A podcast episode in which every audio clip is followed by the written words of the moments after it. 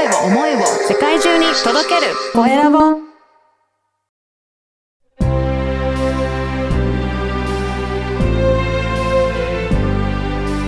経営者の志。こんにちは、小ラボの岡田です。今回は、占い師であり、えー経長家の京橋昭夫さんにお話を伺いたいと思います。京橋さん、よろしくお願いします。よろしくお願いいたします。まずは自己紹介からお願いいたします。えー、占い師兼傾聴家として、事業家の皆様の、えー悩みとか、ちょっとした誰かにこんなことを喋れたらいいなというような、ちょっとした孤独感、はい。えっ、と、寄り添いながらお話を伺っている京橋明夫と申します。はい。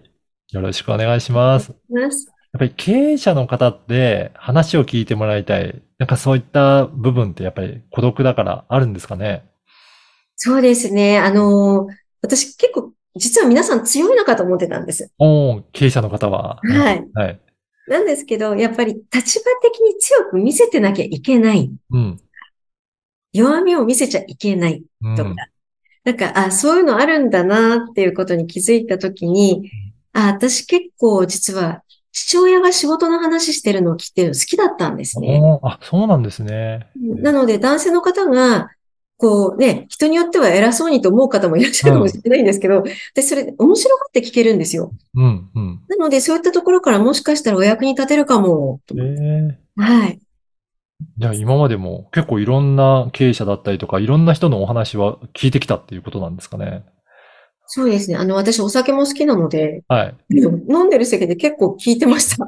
今思うとあの、仕事にする前はですね。うんうん。やっぱりそういった感じで、もう自然と人の話を聞いたりとか、傾聴するっていうところができてた部分もあるんですね。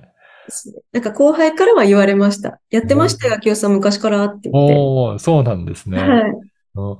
占い師というのはどんな感じで、えっと、対応されてらっしゃるんですか？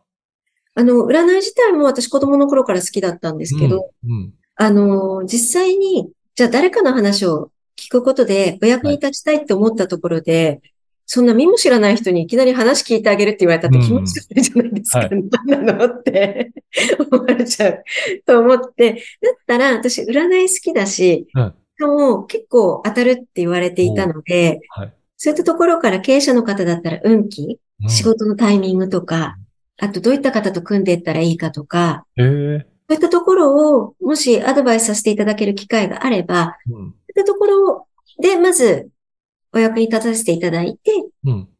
そこで信用していただけたらお話伺いますってなっても、おあのー自然な流れになれるかなと。そうですね。はい。うん。これ、占いは、まあ、いろいろ種類あると思うんですが、どんな、あの、占いやってらっしゃるんですか？私はあの、名術と言われる、要は統計学ですね。うん。誕生日から見るってよく聞聞いたことあると思うんですけど、あの、数秘術とかうん、旧世紀学、引用語行うん、で、あと環境を整える点では風水おー、はい。も見たりします。あと、それだけじゃなくて、あのー、国術って言って、うんどっちがいいか、バシッと答え出したいとき。はえっと、カードも引きます。ああ、これは、あれですかね、その、お客さんの要望に応じて使い分けたりとかするはい感じなんですか、へえ要望に応じて使い分けますし、あと、一つの占いからの答えだとうん、違和感あるときあるんですよね。はい。なので、やっぱり多角的に見て多角的なところからの、あの、アドバイスをさせていただく。うん。でしていくと、皆さんご納得いただけるなっていうところがあります。そうなんですね。じゃあ、どちらで見ても、こういうふうなところがいいですよっていうような、そういった多角的なアドバイスもできていくっていうことなんですね。はい。はい。えーじゃあ、いろいろなものを使いこなしていって、えーサポートされてらっしゃるっていうことそうですね。たまに動物占いまで持ち出したりしてあ。そうなんですね。いろいろできるんですね。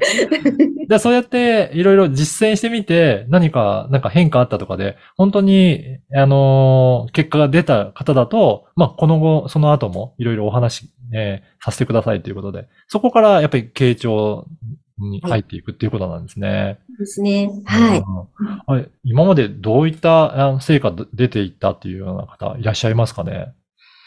あの、もう顕著にうん、私もびっくりするぐらい顕著に結果が出た方がいらっしゃいまして、はい。えっと、その方最初、まあ、お付き合いで私に鑑定依頼してくださった方なんですが、はい。で、私がその多角的な占いうん。と、あと風水から環境をより良くしていくことうんのお話をさせていただいたら、なんかすぐにそれをやってくださったんですよね。アドバイスしたことを。うん。そしたら、えっと、金運と人脈運がうん突然上がったってお言っおて、はい。で、なんか、だから最初お付き合いでお願い、あの、見ていただいたんだけど、もうこれは京橋さんにこの後お願いしようって思いましたって言ってすぐ、あの、1年間のサブスクのご契約にお客様の方から申し込んでくださったっていう。そうなんですね。うんええやっぱり経営者の方、それで素直に実践する方なんかは特に結果も出やすいっていうことなんですかね。そうですね。うん。あの、これまでもすぐ動いてくださった方については結果は出てたんですが、うんその方のようにも、す、なんていうか、スピーディーにパンパンって出たっていうのは、きっとその方が本当に素直に受け入れてくださったんだろうな。うんはい。あの、感謝しの気持ちが出ましたね。そうなんですね。ええ、ええ。ね、いやこの番組はですね、経営者の志という番組ですので、ぜひ、京橋さんの志についても教えていただけるでしょうか？はい、ありがとうございます。あの、私実は言葉、日本語が好きなんです。うん。で、この日本語っていう言葉には日本人がこれまで大切にしてきた心が載ってると思うんですよね。うん。でこの日本人が大切にしてきた心をずっと大切にしていきたいなって思いがあって、はい。でもそういうのってね、こう、ぎゅーってなってる中ではなかなか難しいかなというのがあります。で、じゃあこのぎゅーってなってるのを緩めるっていうと、わかりやすいのはやっぱ経済がはい豊かになるところ。だとしたら、経営者の皆さんがちょっとでも心が緩んでくれて、うんお仕事がね、よく回していただけたら、きっと、この日本人の心をつないでいくってところにもつながっていくんじゃないかなっていう思いがあります。そういうのもあって、経営者の方のお話を伺わせていただいて、お役に立てたら嬉しいなっていううん思いで活動させていただいてます。そうですよね。経営者の方って影響力大きいですから、そうすると、その社員の方だったり、その家族だったりという、皆さんに対対しても、えーはい豊かに、えーはいする可能性があるので、はい。そういった経営者の方をサポートされてらっしゃるっていうことなんですね。はい。うんこの傾聴っていうところの、なんかこういったところが良いところとかって、なんかそういった特徴とかってどういったところがあるんでしょうかね？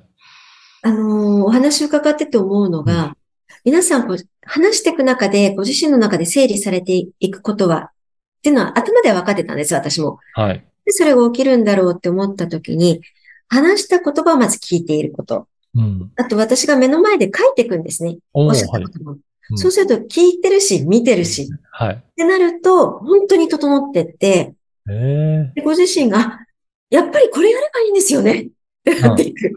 でここの瞬間を立ち会わせていただくのがすごくいい感じになります。だとすると、やっぱり、本当に、京橋さんからこういうふうなことしたらいいんじゃないかってアドバイスじゃなくて、自分で発した言葉で、そこが整理されていくっていうことなんですね。そうなんです。うん。うんでこあの、ことさらにね、経営者の方、はい。し指示されるとね、いや、そんなこと分かってるんだよってきっと思うんですよ。はい。なので、こちらがね、こうしたらいいんじゃないっていうよりも、はいご自身が思ってるものを、こう、より輝いて表に出させてうん差し上げることができたら、うんよりご自身が嬉しくなって動いてくださるんじゃないかと。そうですね。じゃあ、皆さん、やっぱり経営者の方、常日頃いろいろ考えてるので、内面にはいろいろ持ってるっていうことなんですね。はい。うんなので、私、あの、書籍も先般出させていただいたんですが、はいあの、人は皆、こ心の中に答えを持っているっていう、うん。内側に答えを持っているっていうのをベースに動いてますよっていうのを。そうなんですね。やっぱりそこを、まあ普段ずっと考えてるけど、なかなかアウトプットして表に出していけないっていうところで、そこでやっぱり傾聴して聞いていただくことによって整理されていくっていうことですかね。はい。うんいやぜひね、今日のお話を聞いて、京橋さんに、あの、占いしてもらいたいとか、傾聴してきお話聞いてもらいたいという方いらっしゃれば、ぜひ、あの、お問い合わせしていただければと思いますが、あのー公式 LINE を、えー発信されてらっしゃるということなので、はい。はい、はい。このポッドキャストの説明欄にもその URL を掲載させていただきますので、ぜひそこから登録いただければなと思います。この公式 LINE ではどういったところを発信されていらっしゃるんでしょうか？あの、これ、あんまりたくさん送られてくるとね、皆さんお忙しいと思うので、えっと、頻度はそんな高くない。月に3、4通ペースで、えっとですね、ある元ネタになってる本があります。はい。それは、えっと、賢人たちの質問っていうことで、例えばニュートンさんがなぜリンゴ落ちてくるのを見つけたのか、きっとニュートンさんは常日頃自分に質問をしてたんじゃないかという想像のもとに書かれている本があるんですが、うん。そういった賢人の皆さんの質問を、こんな質問してたみたいですよっていうのをええ送らせていただいてます。はい。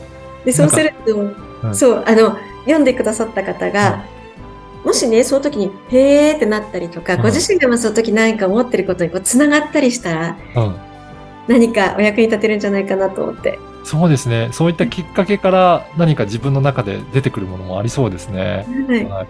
ぜひそういったところも発信されてるっていうことなので、えー公式 LINE に登録いただければと思います。はい。今回は占い師兼慶長家の京橋昭夫さんにお話を伺いました。京橋さんどうもありがとうございました。ありがとうございました。